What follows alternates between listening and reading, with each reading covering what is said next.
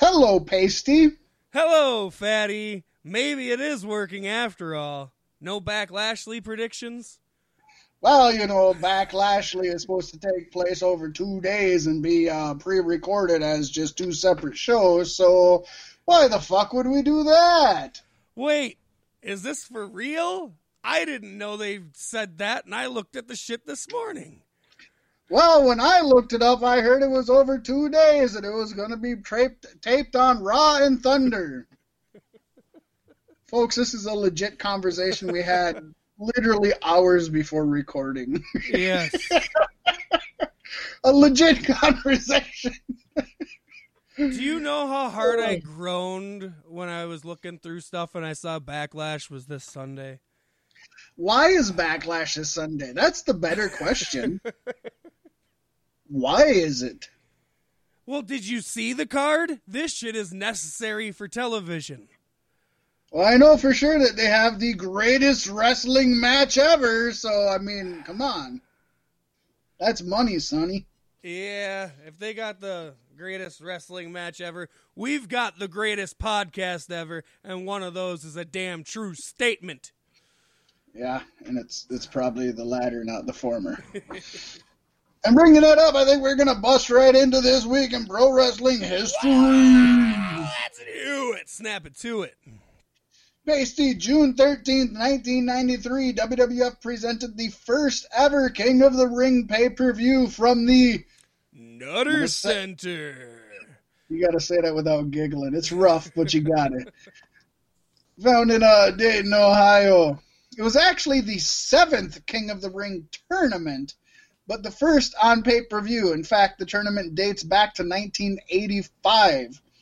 We'll probably throw a few of those into the uh, this week in pro wrestling history. But it's also the first new pay per view for the WWF since 1989 when they introduced the Royal Rumble. So they've gone a good four years just having the big four, and this one split that up into a, a five, and they would move on to, as we discussed last week, In Your House monthly pay per views. Yes. About 6,500 people were in attendance with 245,000 homes watching on pay per view. The show's hook was, of course, the King of the Ring tournament, where the quarterfinals, semifinals, and finals would take place, which was different from some years where just the finals would take place, or sometimes they would just use the King of the Ring name and never have a tournament at all. We'll open it up with a pre-show dark match which seen uh, Papa Shango defeat Owen Hart to retain the USWA Unified World Heavyweight Championship. I only include this one because I loved the Papa Shango character. I loved Owen Hart's in-ring work, and the USWA just probably doesn't get enough love, so I, I kept that in there. Fuck y'all. King of the Ring quarterfinals, Bret Hart defeated Razor Ramon. Mr. Perfect defeated Mr. Hughes. Bam Bam Bigelow defeated Hacksaw Jim Duggan. Ho! And Tatanka fought Lex Luger to a 15-minute time law. As a, as a result, both men were eliminated. That's right, folks. They would not let the Native American even buy into the tournament, it said. King of the Ring semifinals, Bret Hart defeated Mr. Perfect in a goddamn perfect match. Bam Bam Bigelow received a bye into the finals, with Tatanka and Lex Luger having a time limit draw, double elimination, as I mentioned earlier. And the final scene Bret Hart defeat a a a uh, um, a not exhausted Bam Bam Bigelow who had had a bye to actually win the King of the Ring tournament. That's right. Bret Hart fought all of his matches Bam Bam did not have to. Other non tournament bouts included Shawn Michaels defeating Crush, also known as Brian Adams, to retain the WWF Intercontinental Championship, and Yokozuna defeated Hulk Hogan to win the World Wrestling Federation Championship. Because back in these days, folks, at the end of a pay per view, Hogan must pose. Ah. Sounds like a good one. It just bothers me that the the King of the Ring it's it's such a prestigious thing, and then they just take it away and randomly bring it back. It should be like a set schedule. There should be like you know every four years or something. Well, and lately the people who have won it have just gone to shit. I mean, King Barrett Yeah. didn't do a fucking thing. Although I would uh recommend watching him on NWA. Um, who else was the last few King of the Rings? That's the last one I can even think of. Most recent, recent is King Corbin, and that was Oh yeah, look what happened there. he ate a bunch Double of dog food with Roman Reigns. Whoo Yeah, exactly. The King of the Ring has become a joke. Yeah, I mean, it always was from when I started watching anyway. Yeah, but you know what? I mean, if Kurt you think about it, Booker T. Booker T. held it the what? best though. Kurt Angle and Booker T, you're calling jokes? what the, those are two of the best fucking pro wrestlers in, in They're modern good, history. yes, but And you think their they King were of the Ring, for winning their it? King of the Ring reigns were fucking not great. I don't think it hurt Kurt Angle or Booker T. I'm just going to go out on a limb there and say that. I will say that obviously uh, King of the Ring made Stone Cold Steve Austin, and the infamous King of the Ring that he won uh, 95, I believe, which Hunter was supposed to win, but he ended up getting um, pushed out because of another incident we've recently talked about on This Week in Pro Wrestling History, the curtain call. And he got shamed for that, so he was supposed to win King of the Ring. He got thrown out. Uh, Steve Austin won it. Busted out a promo with um, Michael Hayes, then known as um, Dok Hendrix. Hello, Dok Hendrix. First name Doc after the uh, the band leader in the Tonight Show with Johnny Carson. Doc, I can't even think of Doc's name, but that's where the first name came from. Of course, last name Hendrix, Jimi Hendrix. Obviously, Um, and Stone Cold said that uh, so you can thump. He, he beat uh, Jake the Snake Roberts, who was going through a religious theme in his life personally and on the stage, which is kind of laughable because we all know what's happened after that. But now he's in a much better place today, so it's good. But at the time, it was ha ha, fuck you. He was snorting coke and banging hookers in the ass. Let's just be honest. But he said you can thump your Bible and say your John three sixteens all you want, but Stone Cold Steve Austin three sixteen said I just whooped your ass. And the very next day on Raw there was Austin three sixteen signs everywhere, and then the next week they came out with Austin three sixteen shirts, and they became the best selling pro wrestling merchandise for two years, yep, I had one of those. and propelled him to the stratosphere as the best since Hogan, um, maybe ever, definitely sold. You know, any any way you look at it, King of the Ring had been prestigious at one time. I guess that's what I was trying to get to with that long-winded talk. Ah, Hmm, sometimes, sometimes I shouldn't know as much as I know. it's good. It's good. You're a wealth of knowledge, and I'm just a waste of space. No, no, no. You have the opinions. I can just, I can just read textbook shit. For all folks know, I'm just sitting here on fucking Wikipedia reading all He, this shit he right is now. They don't know. Wikipedia. He's a robot. He's a computer. that's, that's what this is. The truth is out there, folks. The veil has been lifted. That's why we're such a. That's why we're such a great team, though, Pasty, because you have such an amazing, such an amazing perspective and opinion on things, and I can throw out the information, and we can. Sometimes that, that leads us to fight, but that's also fun. We argue, we Yeah. love each other, but also sometimes it leads us to uh, learn new things about each other, and sometimes change both of our opinions. So it's an amazing thing. Yes, it is. Seems like as good a time as any to check in with our good old friend Token JRR. and he knew better than anybody else in the world who he could work the best with, and uh, and Hogan wasn't on that list, and so uh, and, and maybe Steve, and Steve could be wrong too. I'm not saying that, that Hogan and and Austin couldn't have a good match. I mean, my God, look at the match that, that Rock had at WrestleMania 18 with the Rock. Yeah, uh, I'm drinking my screwdriver this morning. The Rock versus The Rock. I mean, let's be honest. The Rock versus The Rock would tear any house down. Yes. Hello. Yes. He's not wrong there. Can it be like the People's Champion Rock versus The Rock we all hated? I think I think it could be. I That'd think be it could fun. be um it could In be poofy hair Quit rock versus you know those uh having those screwdrivers at that time of day. I don't.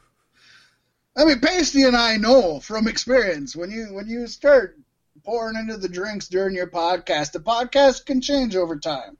At least Jr. admitted it. Yeah, hey, he caught himself real quick. Conrad didn't even have to step in. No, he didn't. He's just like, I'm on the uh, I'm on the screwdrivers this morning. yeah, he didn't even try to correct himself. He just blamed the alcohol. Oh, like a true lush, you know. I feel like at this time and in life, Jr. He either he just goes to work, and when he's not at work, he goes home, he drinks, he barbecues, and he fucks random women. From what we've heard on this token JRR, that's basically his life right now. Yeah, yeah. Not a bad life, Uh, especially when you think of how much he's getting paid to do that. Much more than you and I combined, Pasty. right. His Holy outlook, shiznit. his outlook as an announcer and a podcaster in general should just be, you know, you've listened to me for 30 years. You know what I'm trying to say, so I'm just gonna say whatever falls out. I think that's basically what it is. I think that's where he's at in his life. He's just like, it doesn't matter what I want to say. What matters is I'm fucking here and I'm collecting a paycheck. And that's literally all you want from me. it's like Hogan, you know, make no bones about it. If Hogan shows up on anybody's show, I'm marking out. I don't care if he just walks in there. Oh, that WrestleMania where him, Rock, and Stone Cold just drank beers yeah. and he called the, the fucking Silver Dome the uh, Superdome, or Yeah. or vice versa. No, yeah, he called the Silver Dome the Superdome. That's what it was. I- I was marking for that. That was one of my. That's still one of my favorite WrestleMania memories of all time. yeah, that was didn't also wasn't that the same thing. as the Rock flamethrower? Like that was that same shit. I'm pretty sure. No, that was a different one because Rock didn't come out to a flamethrower for that one. That that was all Rock, and that one is not one of my favorites. but nonetheless, it's like, yeah, I think Jr. has that status where it's just like, hey, I'm showing up. Right. Love me. Here's the script. Say any of these words in whatever order you want to. It'll be fine. And at whatever time we no longer love him, I suppose his uh, income will will show that. So I would assume at this time we're still loving him. I mean, he eats up space on our podcast each and every week. So, I just fucking love him. uh, talk I did- eating up space, Fat Mac. No, if you want to keep going, I- keep The only thing I want to say is I, I did give him credit. I was listening to his most recent podcast, and he was talking about uh, Jim Cornette, who's been shitting on everything AEW lately, and and he went out of his way to say, Jim Cornette. Everybody says he's burning all these bridges. Jim Cornette's never burnt a single bridge with me. I love Jim Cornette. I'll back Jim Cornette forever. I don't agree with everything he says, but I love Jim Cornette, and there's no burnt bridges between us. I thought that was pretty awesome of him, while Jim Cornette's shitting on his livelihood. I, I, I thought that's awesome. You know, Yeah. good for him for just looking at Jim Cornette as the person he is.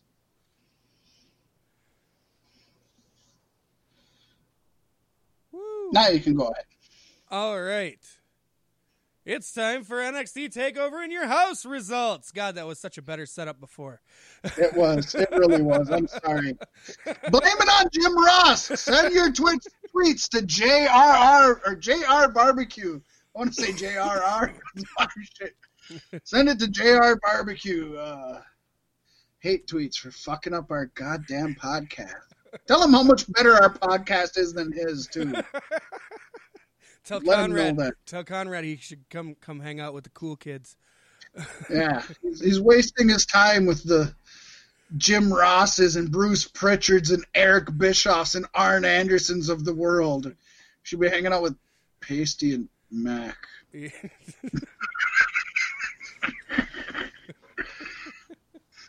That'll get him Uh. clicks. So last week we were in your speakers for Sundays in your house. Um, this was an NXT takeover, I guess. Uh, by name only, I would say Pasty. By name only. Let's be the honest. spirit's not there without the fans. That's, I think, I think, uh, probably affects NXT more than anything. Because NXT would- takeovers are something you can watch without knowing anything and still get the whole experience. See, that's where I think New Japan was smart. New Japan is so well. No, they aren't even really about the fans. So maybe Right. I'm wrong about The about fans that, are so quiet in Japan most it of is the time. true. But uh, NXT, yeah, maybe Ring of Honor would be the other one I would say, which is smart for not running shows because NXT needs the fans. They they really do, and and it really was obvious in this show. And I I tried to put my gra- my grades on a little bit of a curve, but I know for a fact that no fans heard it. Yeah. Just did. Yep. Even just having what people you had around the ringside, like it's it wasn't enough. It didn't do it, and a lot of these matches, I feel like the performers who are so used to feeding off that crowd energy didn't have anything to feed off of. Oh, and I suppose this is the best time to uh, bring up the fact that MVP got fucking chastised and actually had to redo a promo because he called the people at ringside NXT superstars, but they're really just um, performance center trainees. Oh, way to make them feel like shit.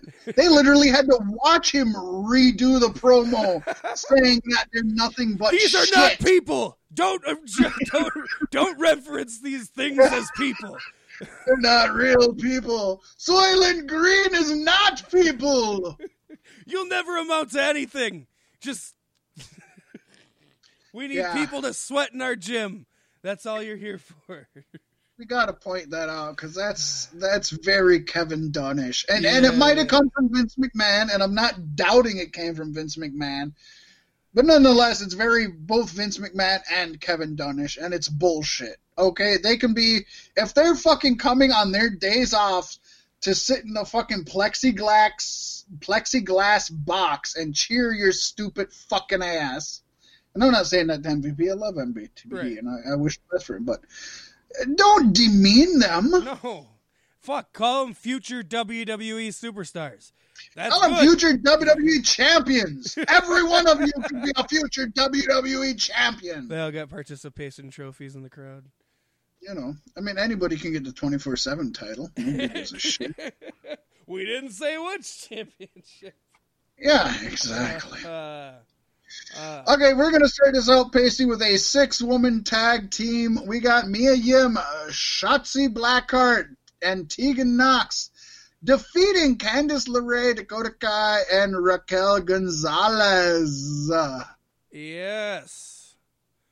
This, uh, it's not the start to a takeover I was used to. no. As soon as it started, I felt like it was very one sided. And it wasn't the side that I picked. the pay per view starts out shitty. I I hope for good things for Raquel. Raquel I did it again. Raquel Gonzalez. um, she's she's big. She's badass. She's got a lot that she can do. I just hope she doesn't get called to the main roster too soon and they just jacks her again. Right. Um, I don't have a whole lot to say about this match because I was like, um, this should have just been on NXT. This is honestly, this is probably the worst match of the night, and it has nothing to do with the the six There's a contenders. strong contender for that, but yeah, Uh, I, yeah, I, the, the, it was fast paced. It was lots of fun. That was great, but it felt like they never spent enough time on any of the individual feuds. It's like everybody had their own moments to shine, but there wasn't any in ring psychology and storytelling. And I say it every time we have a uh, pay per view review. You, you're gonna know that's my thing. I want storytelling in the ring. That's what I love. The multi-person spots they looked good, especially when uh, Nox took out everyone with a senton from the top turnbuckle. That was cool. I liked it. yeah. This was decent, but it just it, it, it shouldn't have been here. It either should have been Mia a pre-show and match Candice or or LeRae fighting to the back and like removing themselves from the match was really lame. Yeah, and and, And, obviously I don't know that's how I feel about continue.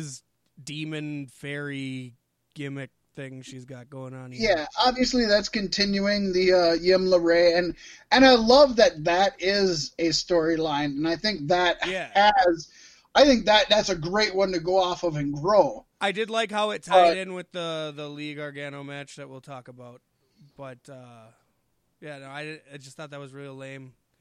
It was, it was. This this whole match was lame. It shouldn't have been here. It should have been pre-show or NXT or not happened. Tegan Nox doesn't have a good choke slam either. Sorry. Agreed, agreed. Uh, give give Gonzalez that choke slam. She's got the size where it would actually make some kind of effect. For sure. I I I think she's going places and like Yeah. you said, I hope they I hope they keep her down there for a year at least and let her just get used to the WWE style because And we maybe- don't want a Nia Jax her as as you said. Yeah. Just let her learn. And maybe it's because I didn't follow her on the indies, but can you explain to me how she can be called Lady Kane, Tegan Nox? It doesn't I don't see any kind of anything comparable, I guess. That no, that I have nothing to go off of in all So honesty. dumb. And then, and then he's like mayor of Knoxville and she's Tegan Nox and it's like what is what is going on here really? I'm guessing that. I mean, I'm guessing that's the only connection they have. I don't know. I really don't know. I mean, maybe he's fucking her. I'm just I'm so and dumb. good, and good Maybe for I uh, should Glenn watch NXT, or, but it, yeah, it's, good, good for Glenn Jacobs if he's fucking her. I mean, I'm down with that. uh, Actually, good for Tegan Nox too. Glenn's got to have a uh, uh, quite the uh, quite the old mushroom down there. You know what I mean? yeah, yeah. I mean, at the guy's uh, face. Guy's face look like that. They usually got something real nice. I'm telling you. I think we can move on. Uh, yeah, no, I'm, I'm sorry. We probably dwelled on this match already longer than it deserved. Um, I just, I have some questions and concerns, and I just, I don't, I can't wrap my head around it. It just doesn't sit right with me. And then, yeah, Tegan for the win with the choke slam. I was like, that's really fucking dumb. Uh, then moving on, a really strong contender for one of the best matches of the night. Finn Balor defeating Damian Priest in a match that felt like they were going after something tangible like a championship for this to be their first uh, interaction or, or real big interaction on a on a on a higher platform, if you could call this that. Um, this this was really good, and I'm looking forward to the future of this rivalry, and hopefully it builds out just how we predicted it last week. Yeah, I mean, both men are super talented. Um, but I think the biggest thing to me that that shined in here was they don't have a lot of chemistry. I didn't think they had a lot of chemistry together. I don't think they've worked a lot together. Um, and maybe maybe they have, but I don't I don't know. It didn't. It was good. It just to me didn't gel the way I thought it would do they did a good job making sure that Priest looked like he should have won. And uh, he, he's not going to lose any momentum after this, I don't think. I think he's still a badass, and I don't think this hurt him. But this does seem like this is just continuing the feud, which isn't a bad thing. I will say at the end Uh, of the match, I really loved Finn Balor holding the guns up and then him firing the arrow back and the, while he's sitting in the ring corner like defeated. I, I like that visual of like the guns versus the arrow. Somebody's gonna die. Yeah, I. To me, I want to see Balor go for the NXT title, and I want to see Damian Priest go for the North American Championship. I just, um, if if this match was anything to show, it wasn't bad, but again, I thought it was filler. I think there's a lot of filler in this pay per view, which is sad. For me, this was a better cl- palate. Uh, it, it cleansed my palate from the first match, which wasn't that great. No, Okay, I'll, I'll give you that. I, This, I don't amped agree. me up a little bit more. It, it probably, in hindsight, not the best match on the card. I don't think it, maybe top three, but Yeah. uh, I think they could go their own. I, I think they should go separate ways, though. I think Balor should go towards the NXT title, and I think that uh, uh, Damian Priest, if you will, should go for the North American Championship. Yeah. Punishment Martinez. I still think of him as Punishment Martinez. but, um, he, he's not ready for the NXT Championship, and Finn Balor's a former champion. I, I just, to me, they they don't belong together. And this, to me, this match, they just didn't. They weren't bad. They just didn't gel. I thought. That's all I gotta say. I, that's just a perspective thing in our opinion. You know what I mean? More than anything, I can't write down exactly what moves didn't work for me, but I just didn't think they gelled. So then, then we go to a North American Championship. Keith Lee Yes. retained his title against Johnny Gargano. I like Johnny Gargano as a heel. I I liked his entrance where like he came out the door and like this is my house and like that that was cool. And he That didn't have to say this is my badass. house. It was super nice. Um Yeah, no, I never I never really anticipated liking or or even Johnny being a heel. But he's fucking good at it, I guess. He can do it all, can't he? His wife probably can't. I've been singing his fucking praises forever, and I'm telling you, folks, since uh, gosh, since 2006, 2007, Johnny Gargano can do it fucking all. This was this was a great match, I think. Yeah. Oh, It's a great. Both guys left looking better than when they came in. I feel. Yeah, definitely. Keith Lee is just amazing on so many levels. Um, you talk about Johnny Gargano can do it all. I mean, try doing as much as Keith Lee at his weight and size. That's insane. Uh, Oh, do right. a, a definitely deserved champion, and I'm so glad he retained. Um, yeah, I don't know what you got to say about it. Um, my first my first big note is technical precision from both men. They were on it.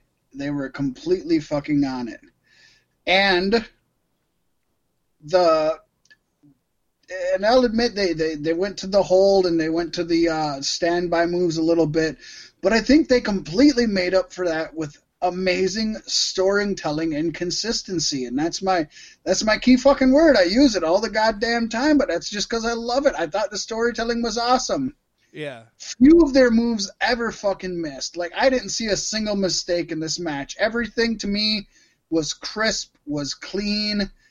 Uh, I think they could have went a little harder, faster, possibly, but I also think that if they'd done that, it might have ended up being sloppy. so Yeah, yeah. I, I, I think the restraint was where it was supposed to be. Um, that's not to say they didn't do anything exciting. It was awesome. Both men hit awesome moves and got big pops from the few people that were there. This was the match I think I noticed the the fucking pops and and the, the fans or whatever you want to call them more than anything.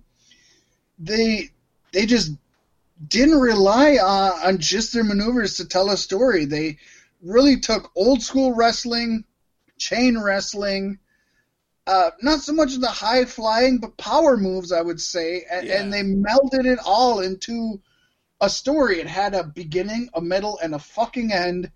I thought it was awesome. They gave them 20 minutes to do this match, which it that was the perfect time. Uh, 18 would have been too few. 22 probably would have been too much. I think it was perfect. This match, this match got an A for me, and it was gonna be an A plus. And then when I looked at the another match coming up that I gave an A plus to, I, I thought they were on different levels. I'm sorry. But I love this. I mean, this is a match I'm going to rewatch. This Yeah, is a match so definitely. Oh, oh, I was orgasming, orgasming, moaning. Uh, Keith Lee, I'm glad glad he still has it. Uh, looking forward to who's next. Uh, yeah, yeah, yeah. Then we had the NXT Championship backlot brawl, seeing Adam Cole, baby, defeating Velveteen Dream. let me just say, I was little help from his surprised though, Pasty, that this did not end the pay per view. Yeah. But retrospectively, I'm super glad this didn't end the pay per view. Does that make Mm. sense? Oh yeah, I think my grade would have dropped probably further if it would have been at the end. Um, I was actually very surprised to see that the women got to cap it off, and that was probably the cherry on top. Right. Um, this match just Adam Cole came in with the big monster truck and his boys, and it was fucking badass.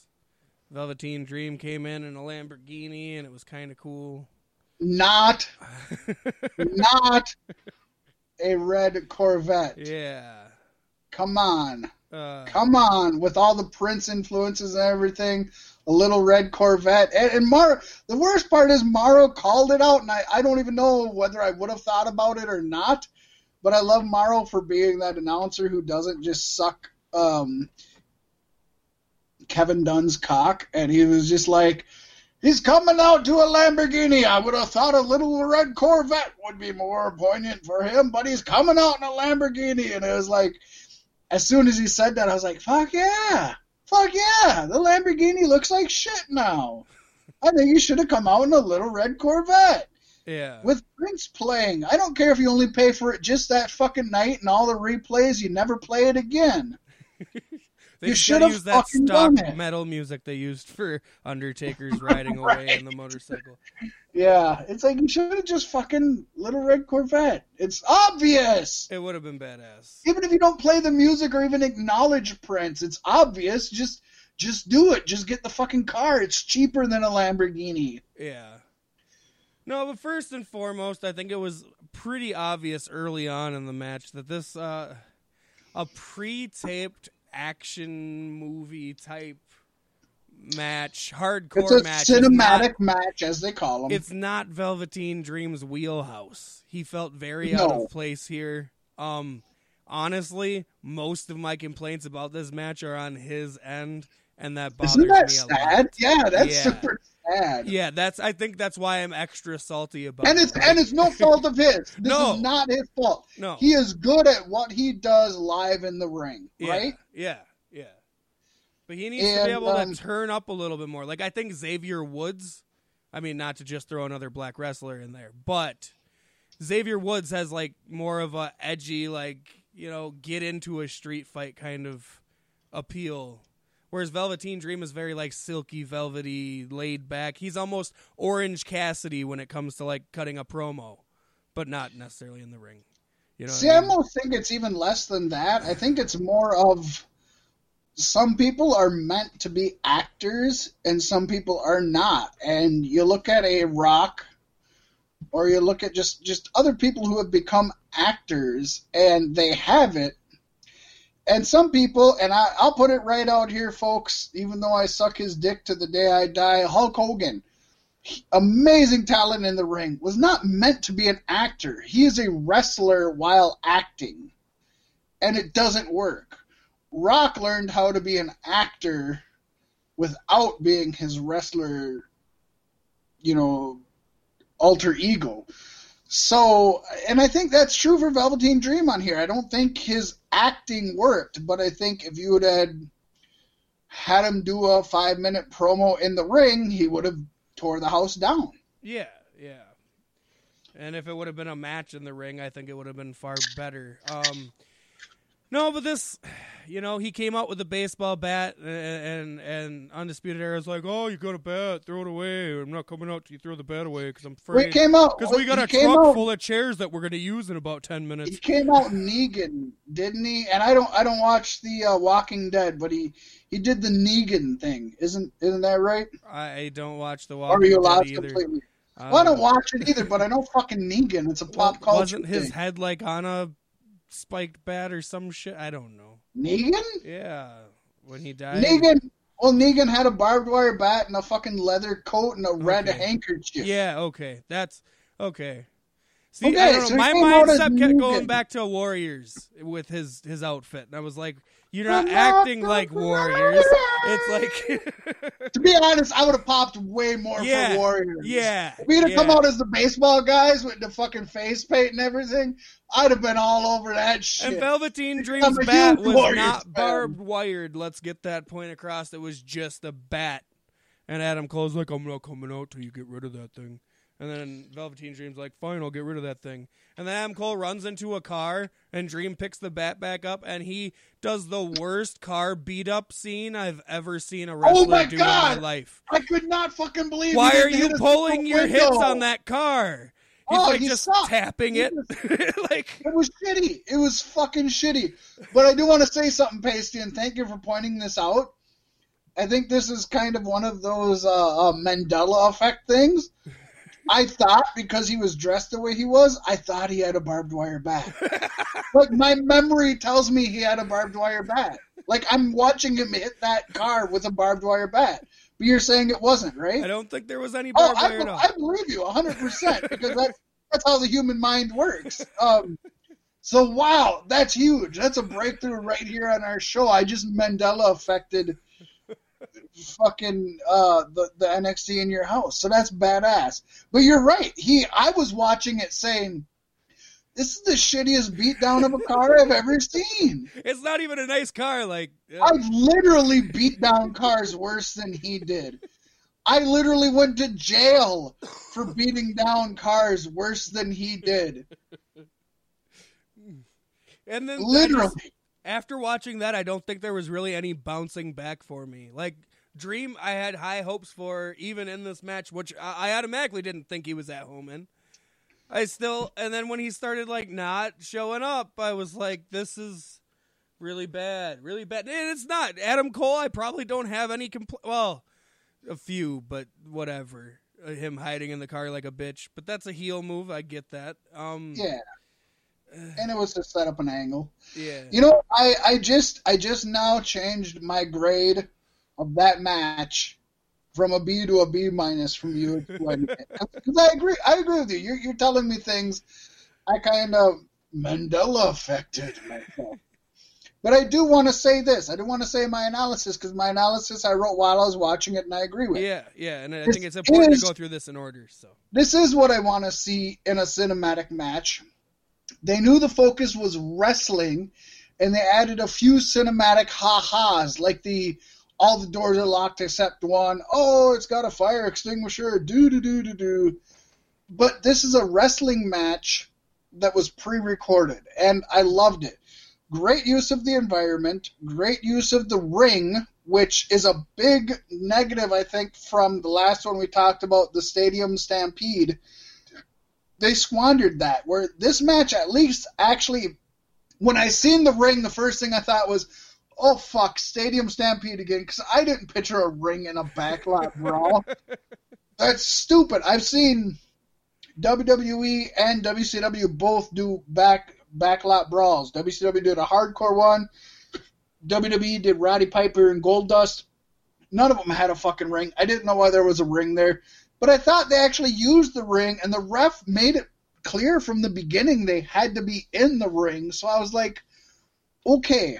I still personally, I wish there wasn't a ring, and I just wish it would have just been what it was. But they did use the ring. They made it clear the ring was important. The ring was the only way to win. So yeah. I, to me, that's what Stadium Stampede should have done. They either should have said it has to be in the ring or don't use a ring. So at least there was a purpose for the ring. Um, I did knock it down one one grade, Pasty, because you brought up some good points. There was a lot of negatives here, and there was a lot of positives. It's a pretty middle of the road thing for the cinematic universe, which we're all still all getting used to. Every wrestling company, every fan, we're all getting used to it. Thank heavens Matt Hardy and Impact Wrestling introduced it to us before this happened. yeah. Because what the fuck? If that had. Think about this pasty. If we had never had this cinematic sort of deal, would any of these companies be doing this shit? No, I don't think so. We don't. We, we don't know. I, I, we don't know, but I would assume no. I don't think that there's that many people with the creative minds of Matt Hardy that would have said, "Oh shit, we can just we can just make these movies." Right. Hello. I Yeah, yeah. Without Matt Hardy, every company would have their own Carneyland right now. And while Carneyland is okay, I don't want to watch it, you know, seven days a week from twenty different companies. Uh, correct. I can only watch uh, so many of their things. Although Carneyland has been very fun. Yeah. Um, on to the next match, Pasty. Unless you got more on this. Well, well, we didn't talk about you know I had you know I said I had complaints about Dream mostly. Cole, I didn't like after he went through the car windshield that he like was there for six minutes trying to figure out what he's supposed to do. Like, oh, the glass is broken. It's in my arm. I have blood. What? What? uh, What? what am I just supposed to sit here? right, and, and an obvious blood job. I mean, they Yeah. added blood to him, which yeah. Which it's it's a cinematic. use It makes cinematic. sense. Yeah, Yeah. yeah. I I can I can ride with that, but the whole him sitting there while they unloaded a hundred chairs from the back of the truck. God, I am so sick of seeing a hundred chairs thrown into a wrestling ring. and it just wasn't it wasn't used good enough. No. It- you could have done the same thing with one fucking chair. Yeah, I, I agree with you. This isn't ECW where all the fans are literally throwing their own chairs in there And to get the- it done. To top it off, I I, still don't know how I feel about the set. The flat fucking building fronts that obviously had no 3D depth to them. Like, was this even held outside of the WWE Performance Center, or did you just build this set inside of there and shut the lights off? I I, uh, I agree with that. Also, it was an obvious set piece, but um, I, I can get with the hokiness of that. yeah, I thought it personally worked with the uh, cinematic, but we're putting the cinematic on the back burner because it that really wasn't a focus. It was really only one small part of the scene. Yeah, it was one door, one one door, and Yeah. like, uh, Yeah, it was like what f- three and a half, four minutes, maybe. mhm. I want those like metal okay with that. stairs with balconies going up the side of the building, and somebody to jump off one of those or something. You know, I just and there wasn't enough to do with all the cars that were sitting there, and then and then they started to show that it was like the the people who were s- standing around ringside for the pay per view are the people who are sitting in their cars for the match, and I'm like, what the fuck? So I'm, I'm, I'm gonna play. I'm gonna play dual devil's advocates. I'm gonna double up, and I'm gonna explain both sides of one of your complaints right now. First of all, Pasty, for them to make more use of the environment, they literally have to destroy multiple cars, which literally costs a lot of money. Yeah, Okay, now I'm going to go other devil's advocate and say it's a fucking parking lot brawl. They should have bought a lot of cheap fucking cars and just brought them in to be fucking demolished. Mm. So, so I'm Well, I was I'm down at the at protest, and I know I know there was quite a few people who volunteered their own cars to be lit on fire when that shit started. So Yeah, just but people ask some volu- people. Ask some people people. You got some shit. their cars to be lit on fire for Dream and fucking uh, Cole. I don't think that's happened. Uh, but yeah, I, I- I'm gonna play dual devil's advocate. I mean, it's it's wrong both ways. It, Yeah. and that's wrong both ways. So to me, that's a wash. Yeah, and I didn't like that it got to be Undisputed Era versus Velveteen Dream, and then Velveteen Dream had that one weird guy come and shove him in a trunk and drive away. I just. Hey.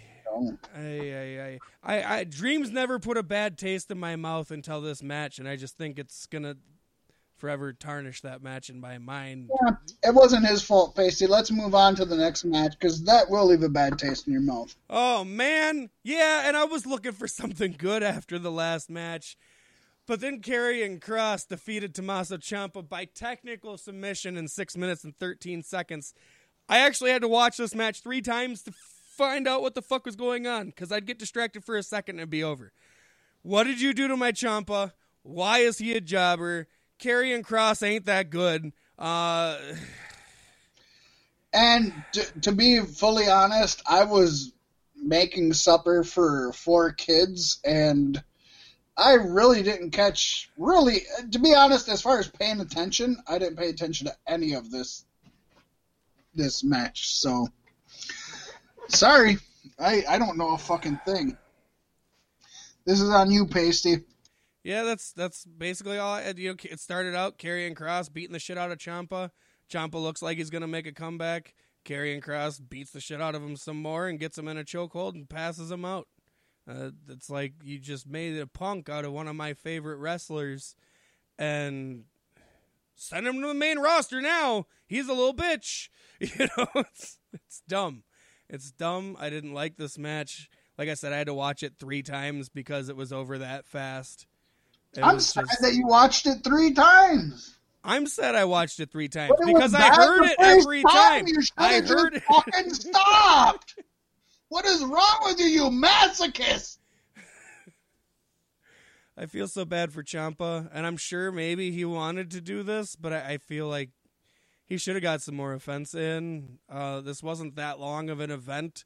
I don't see why he had to be squashed in six minutes, and it's just, it's fucking dumb. And now Karrion Kross is going after Adam Cole for for the NXT Championship. So Yeah, that's uh, and, and sadly he's probably gonna be the one to beat him for it, which yeah.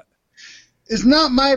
I mean, people listening to this know I've I've never been a big Killer Kross guy. I've just never have, and, No. and Karrion Kross is not any different.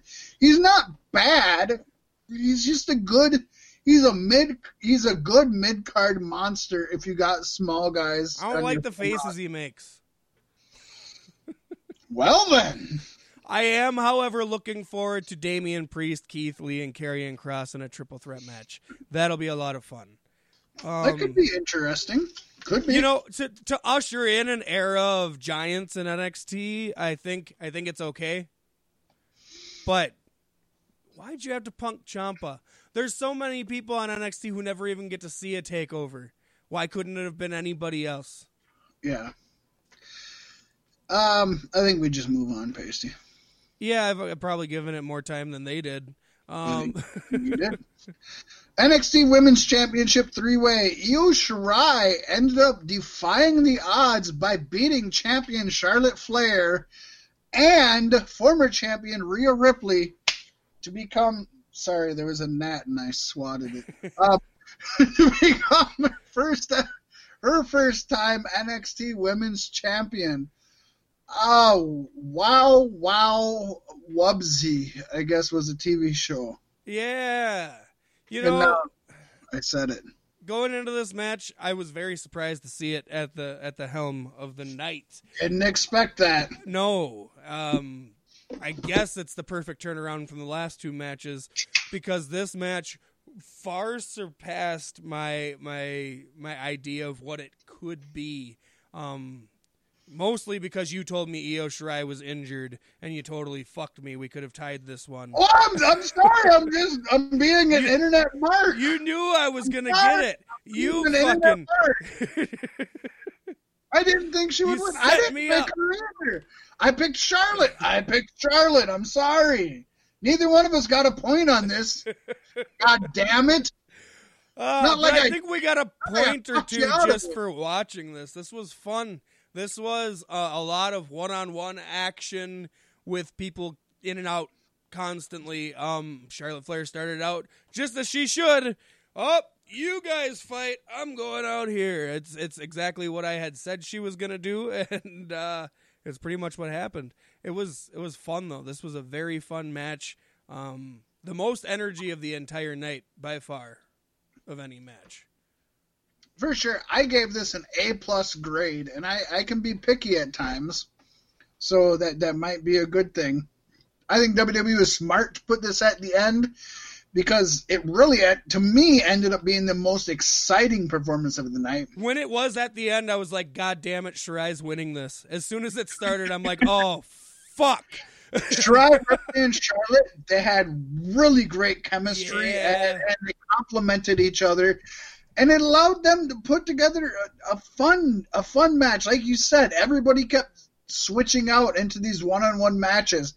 And for anybody who listens to this and thinks I'm a Charlotte hater, Charlotte reminded me why so many of you love her so much. hmm An asterisk that was Including, saying including me on most get days, really. I'm gonna asterisk with that saying that she was the least of the three in this, Hmm. but she didn't hold a single person back. The way I look at it is that Io Shirai and Rhea Ripley were two awesome stakes, and Charlotte definitely added the salt and pepper to them. Yes. She added the seasoning. They had they had the steak, she had the sizzle, and it was awesome.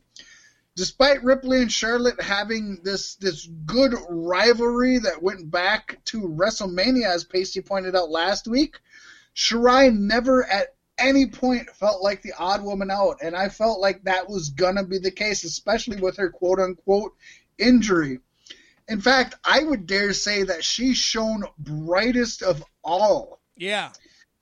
And I'm gonna say this right now. I think this is why this is the best placement for this. Seeing Io Shirai take her rightful place atop the NXT Women's Division was the only way to end the show. This Yes. is, you know, WrestleMania loves to end with the babyface standing tall, and Io Shirai ended with her.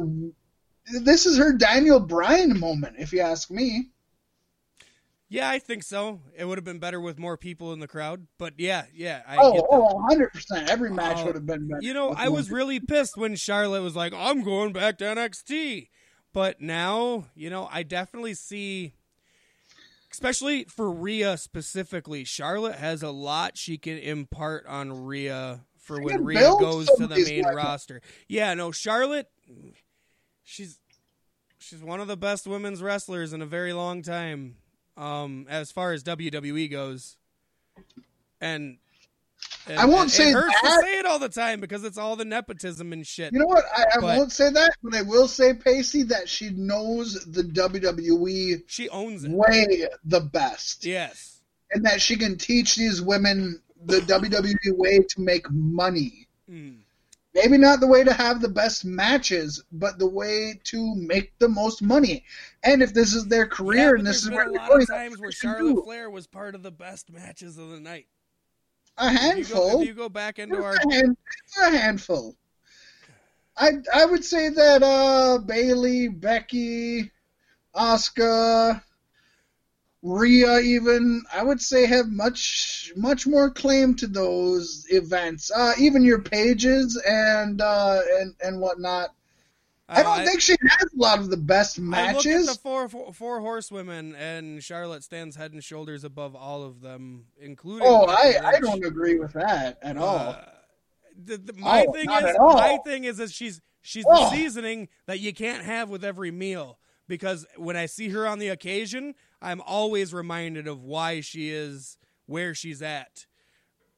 But when I see her week and week and week and just winning, winning, winning, championship, championship, championship, then I get sick of it real fast. Okay, well, Pacey, she's on three fucking shows and she was on the championship matches. Wait, so I think didn't trying- get trying the to fucking pick- back on trying to NXT this fucking pickle her bean and then say that you don't fucking suck her goddamn cunt. Okay, it's one or the other. Back the fuck up.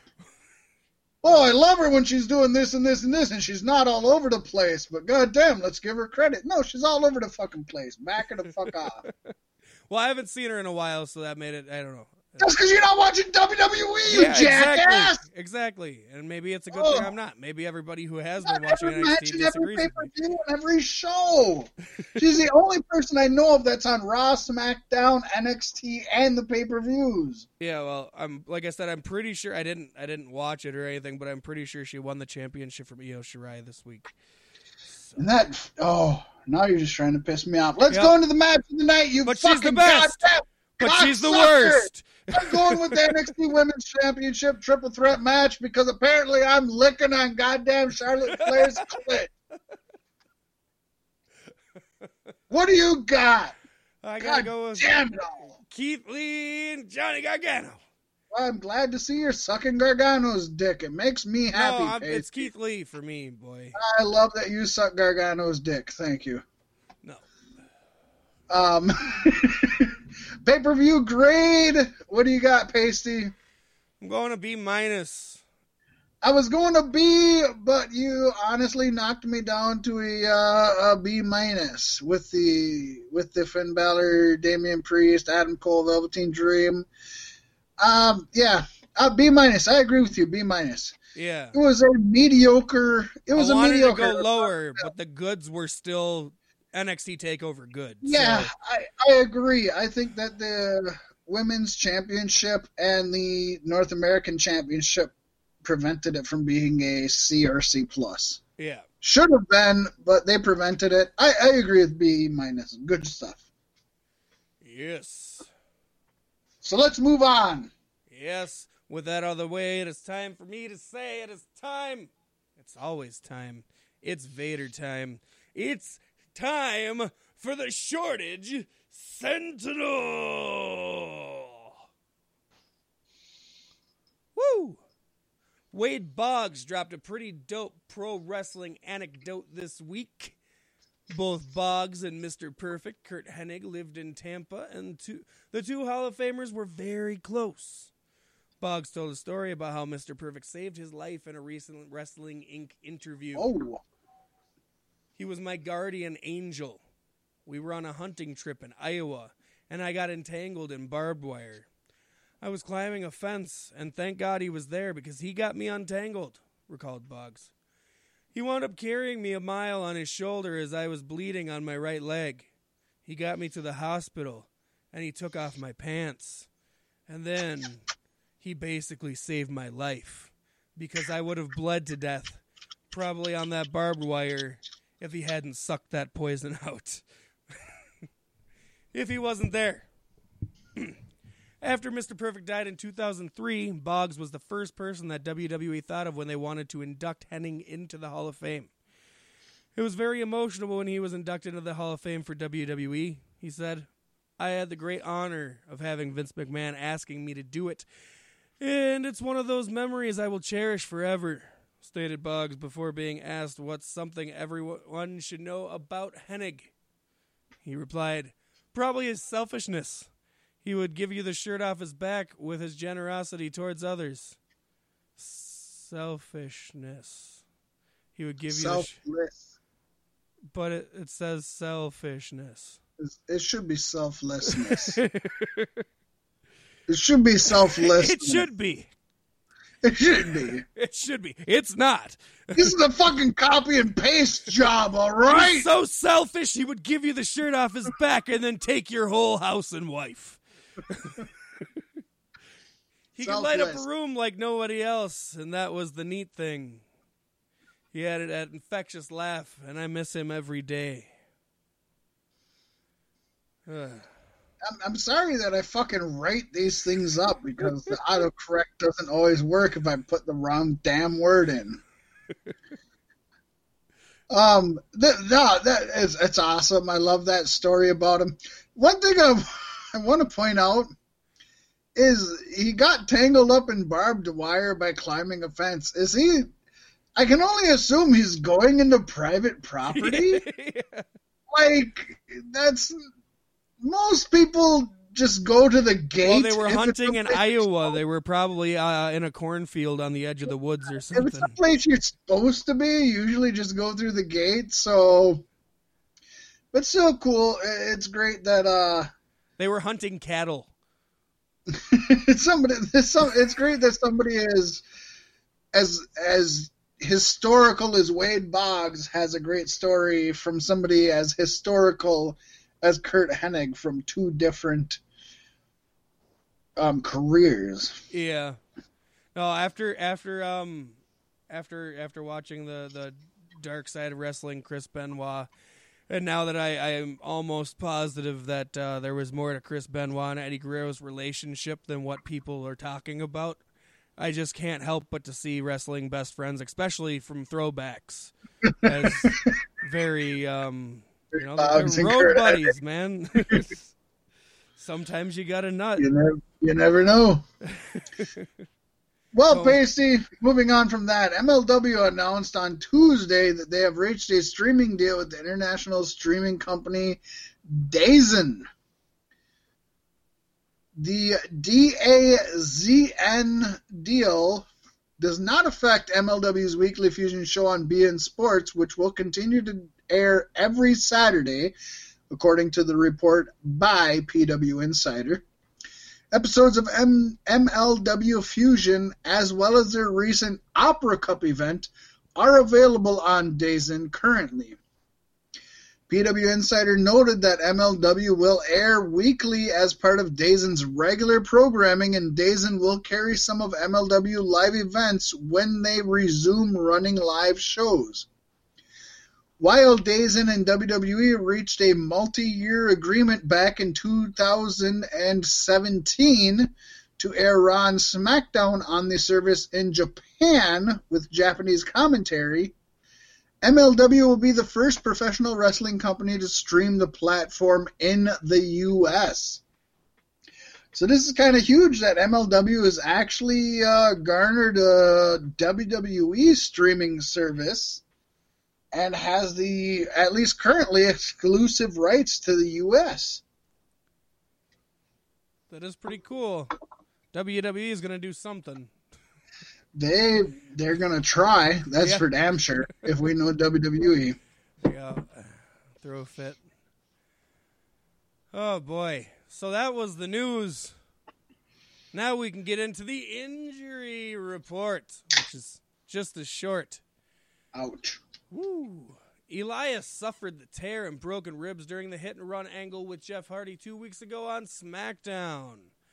Dave Meltzer of F4WOnline.com now reports the torn pectoral muscle injury is real, and Elias is on the shelf. Dun dun. It was noted that Elias was written off TV with the angle. Elias defeated King Baron Corbin in a tournament match for the Intercontinental title on May 15th episode of SmackDown. He was to face AJ Styles in the semifinals, but WWE did the hit and run angle, and Styles ended up getting a bye. Styles will face Daniel Bryan in the finals for the vacant Intercontinental title on this week's SmackDown. There's no word yet on when Elias will be back, but it was noted that he will likely be out of action for months. Why the fuck isn't that match on Backlash instead? I don't know, but That's all I, I got from this whole thing. I'm sorry. Casey, can I break kayfabe for a second? Sure. So we were just talking about King of the Ring, and I couldn't think of who the fucking latest King of the Ring was, and I literally Wrote wrote this injury report where it said King Baron is in a tournament match for the Intercontinental title, and I didn't fucking remember that cocksucker won the King of the Ring. He should just join the Forgotten Sons, huh? Oh, he's forgotten. That's sad. That's really sad. Like, Ah. wow. I literally wrote this. Um, I, wow. Okay.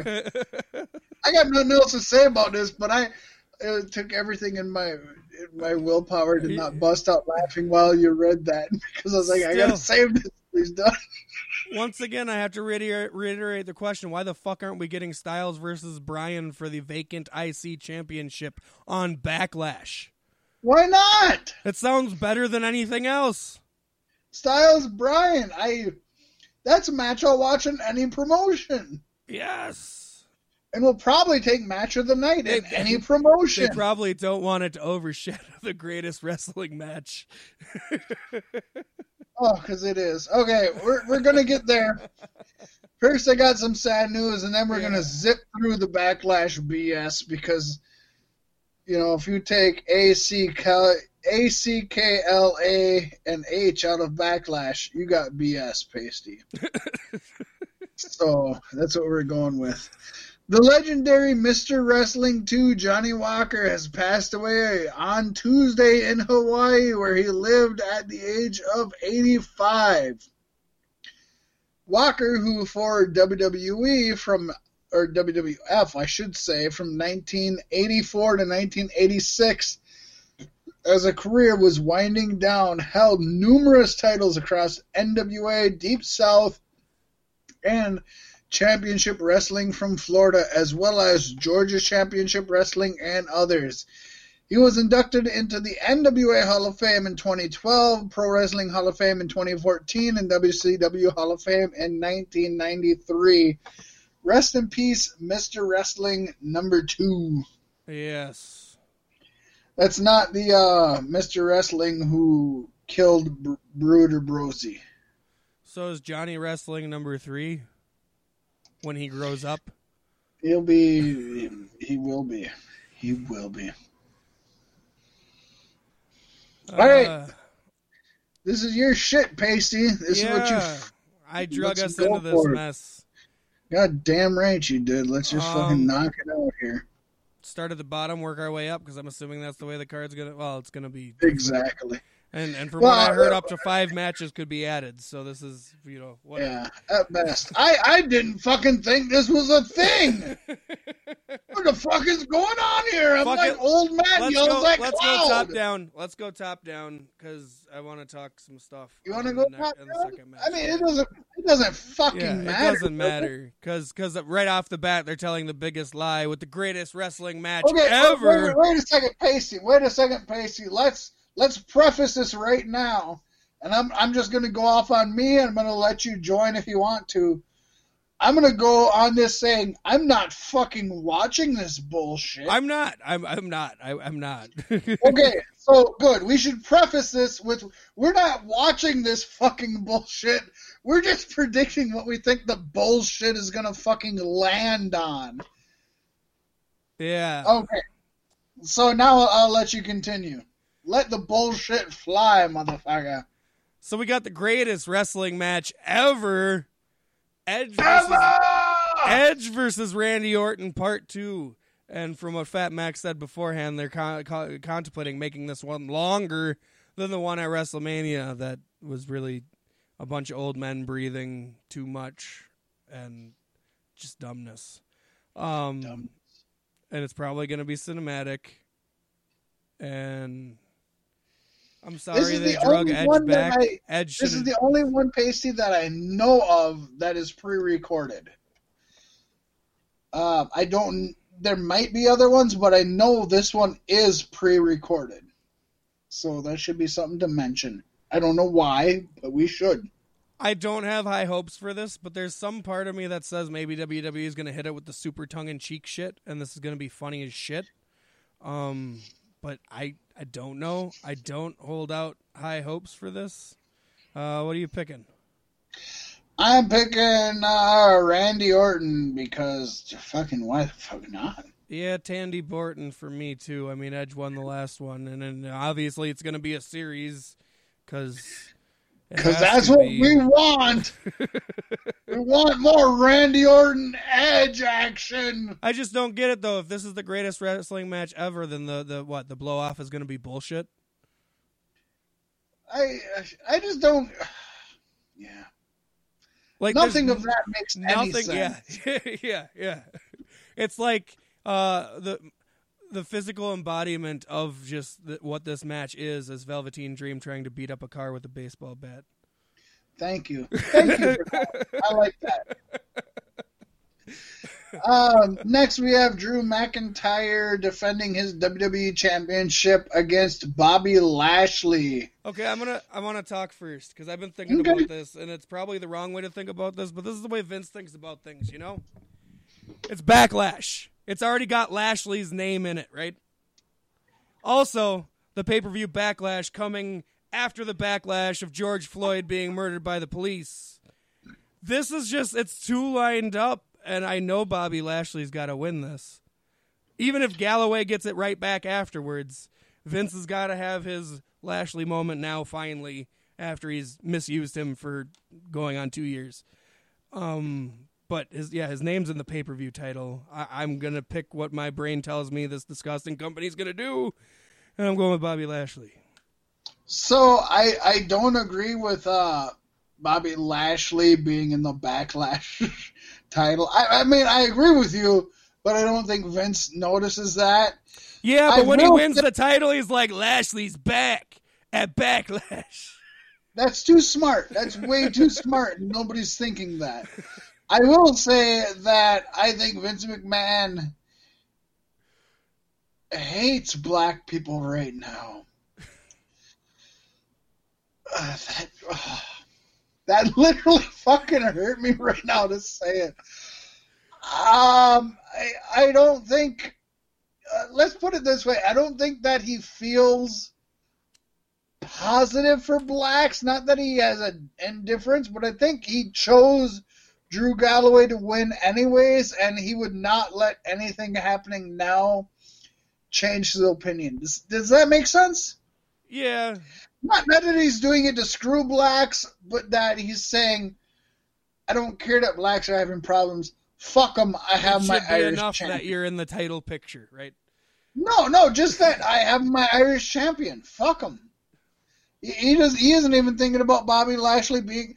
I don't think he's looking at Bobby Bobby Lashley as a black champ or a black person. He's just saying, I have my champion, Drew Galloway. That's who I want to win. Like that's the way I'm looking at it. Probably wrong. I could see it. Probably And- no, and it- probably wrong. Well, as much as it sickens me that, that I think Vince is booking it the way I think Vince is booking it, I also want Lashley to have the gold finally. It's been far too long.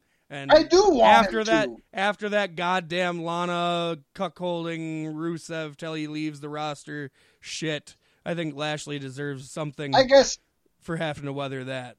I will say though, Pasty, to be fair, I'm a bigger Drew Galloway fan than Bobby Lashley, and I think Drew Galloway should keep it for now, and Bobby Lashley should take it from whoever takes it from Drew. Um, what do we got coming on next? Then we got more Velveteen Dream beating a car with a baseball bat. Uh, because Braun Strowman is defending the Universal Championship in a handicap match against The Miz and John Morrison. yeah. Yeah, that's the thing that's happening. Um, I'm picking Miz and Morrison, Pasty, all the way. I think they're definitely going to win this. Well, we know it took three men to get the IC championship off of Strowman, and Miz and Morrison are only two men. So, Oh, yeah. Since you said that, I guess I'm changing it to Braun Strowman now because I didn't think of that before. they need they need another guy. That's that's what it boils down. I, I yeah, mean, I'm going Braun Strowman all the motherfucking way, all the motherfucking Yeah. way. He's going down blocks and blocks and blocks. God damn it! this is so bad that I just put a frowny face. in You did. You literally just put a frowny face, and I literally knew what that meant. that was not this match is not what I needed to see after trying to deal with my feelings with everything that's going on in the world and then NXT takeover in your house. It's like yeah, this that- is not what we needed to see after NXT Takeover. It's fucked. fucked, fucked, fucked, fucked, fucked, fucked, fucked. Okay, we got a match that everybody is going to agree on the winner because of everything we've heard coming out of the news lately. Asuka defending her Raw Women's Championship match against, or her Raw Women's Championship.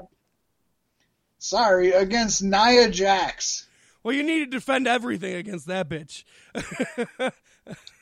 You need to just fucking duck and cover.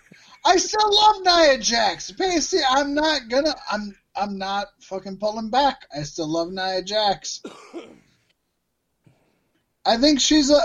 She's a lot like John Tenta. Okay. I'm gonna say she's a lot like John Tenta, where a lot of. I think a lot of her injuries that have happened were not her fault.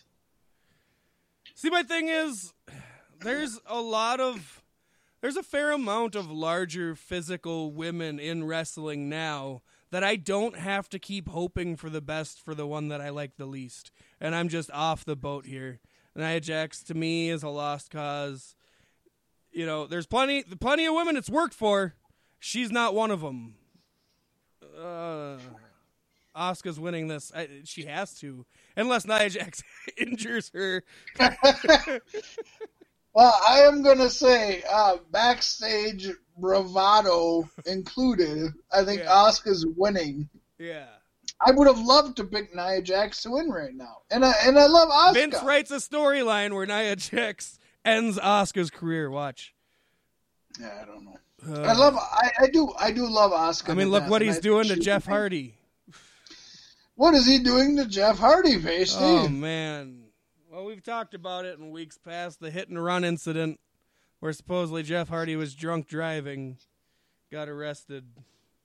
Um, now Sheamus is fighting him, and apparently airing on SmackDown. This is spoilers because it probably hasn't happened yet, but it's been recorded. Sheamus is making Jeff Hardy piss in a cup, and Jeff Hardy's throwing that piss cup on Sheamus.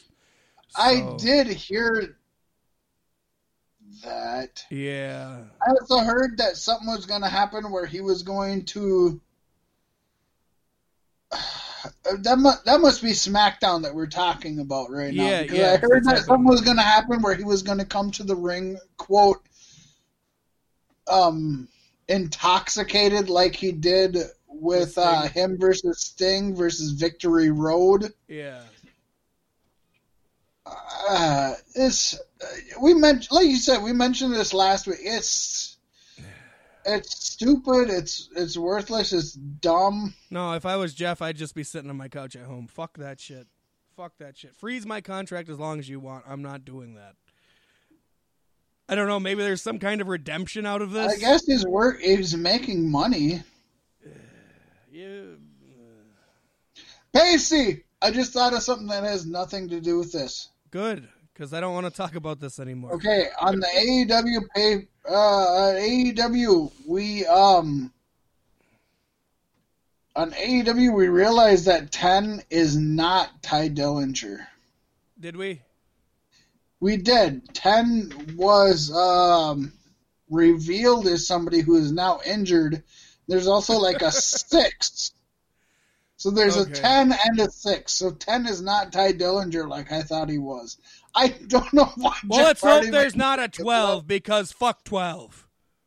Well, there's a six. There's a ten. There's okay. Um, I think I think Jeff Hardy's winning though because I think that's where the storyline's going.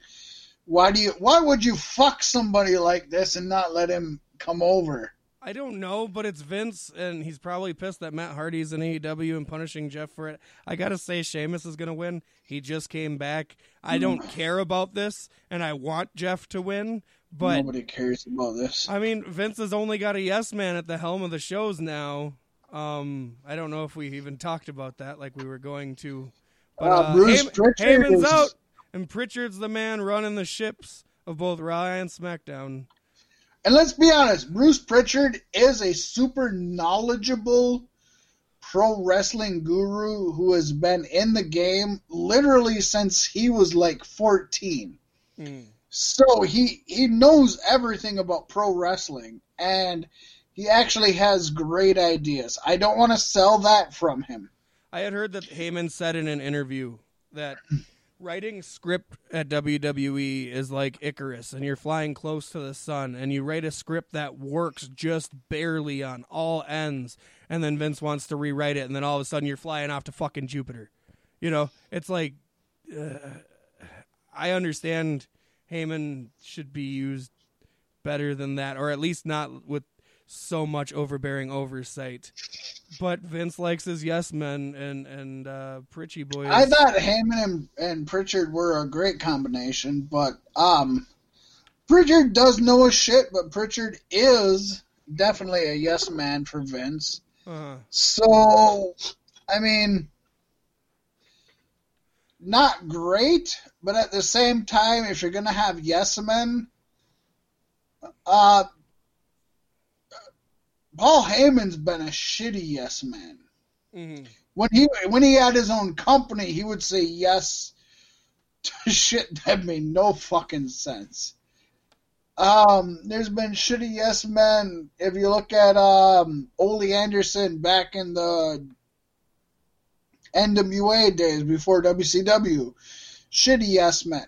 At, at least Bruce Pritchard knows his shit, and at least Bruce Pritchard will gi- give a second opinion. No, if Vince says, no, we're doing this, he's going to do it. But if you're going to have one main yes man in charge, I would say Bruce Pritchard's probably your best choice. I just I don't understand why you would want somebody you know who was more prominent in wrestling 30 years ago to produce your product. Why wouldn't you want somebody younger and more in the know with what people? I don't think he was prominent more more 30 years ago. He was part of um Impact Wrestling back when they were going, and he was a permanent pro- part of uh, MLW when they were starting, and he's been a part of a lot of independent ones. So I guess I just know that well, you get to be a certain age, and not- and, he's and what's he's new not a WWE guy. He's never been a WWE guy. He started as a Houston guy yeah. and came up from there. Like I, I don't think I don't ever think of Bruce Pritchard as a WWE guy. I'm he does sick sick. He does suck Vince McMahon's dick a lot.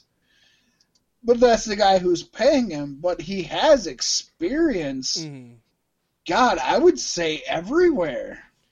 Yes. Uh, Well, also when they let Heyman go, they said that he was going to be focusing more on his in-ring work, which means Lesnar's coming back, which probably also ties into my pick for Bobby Lashley because then we can finally get Lashley versus Lesnar uh, for the championship, which would be cool. Um, but yeah, I don't, I don't know. That's stuff. Um, All right, Bayley, Sasha Banks versus uh, Alexa Bliss and Nick's, uh, Nikki Cross and Iconics. Yes, for the women's tag team and a triple threat. Man, the Iconics are back. I'm going with the Iconics. It's a triple threat. It's their chance to get it without having to do too much. Um, maybe they're better than they were, and I didn't think they were that bad in the first place. So, They're the best pay, or they're the best uh, tag team on this pay per view. But honestly, if I'm just picking who I think is gonna win, Bayley, Sasha for no fucking reason. why does Bayley need two belts? Not. We don't know. It's not. It's dumb. It's dumb. And then we have Apollo Crews versus Andrade for the United States Championship. this is going to be pre show or first match. For sure. And it's hard to go against Andrade while he's still banging Charlotte Flair. But I think they want Apollo Crews to drop it to him. I didn't even a- know Crews had the United States Championship. I didn't either. Who the fuck did he pull it off of? Who who had it at Mania? I can't Nobody knows. Sami Zayn had IC. No, Braun Strowman had US. No, wait. Yeah, no. Sami Zayn got the IC from from Strowman at Mania. So, fucking who had the I just, I just figured that uh, this is not the place for him to drop it, and Andrade would win it in a bigger situation. So I'm saying Crews is just gonna keep it. My question is, can Crews even do what he did on NXT anymore? He hasn't been used in years. That's where I'm unsure. An- Andrade's he actually tried should be trusted able and to. true. I, I, mean, so. uh, I I think they're both. I think they're both uh, tried and true. To be honest, Yeah. Well, when I made my Honestly. picks, you know, I look at this as a fuck it pay per view. That's why I picked Sheamus to beat Jeff Hardy, and that's why I'm oh, picking. Andrade to win over Apollo Crews. Um, it's, it's just fuck it. I, we're not watching it. We made that clear. Yeah, we we are not gonna fucking watch this. I'm not wasting my time. not at all. Uh, but I guess we'll have results for you guys next week, as that ties up all the matches we have right now. Of course, SmackDown's airing and maybe lining up some more shit. Um, but fuck them, fuck them, Fuck 'em. fuck them. Uh, but, but, but other good shit in wrestling. New Ba- New Day podcast did a, a very, very, very good episode in the the wake of the George Floyd incident, and just on everything going on in the world. And if you if you are looking for more information or even on the fence of how you should feel about this, I, I recommend giving their podcast a listen. It's not the normal fun podcast that you're used to getting from them, but uh, they say some very important things.